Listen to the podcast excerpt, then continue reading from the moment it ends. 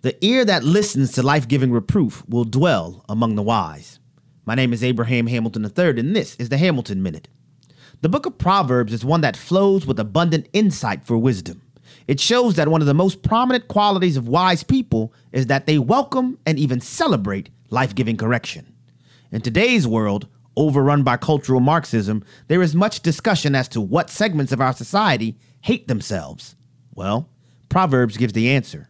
He who rejects life giving correction despises himself. The truest demonstration of self hatred is revealed by knuckleheads who refuse to humble themselves and embrace life giving correction.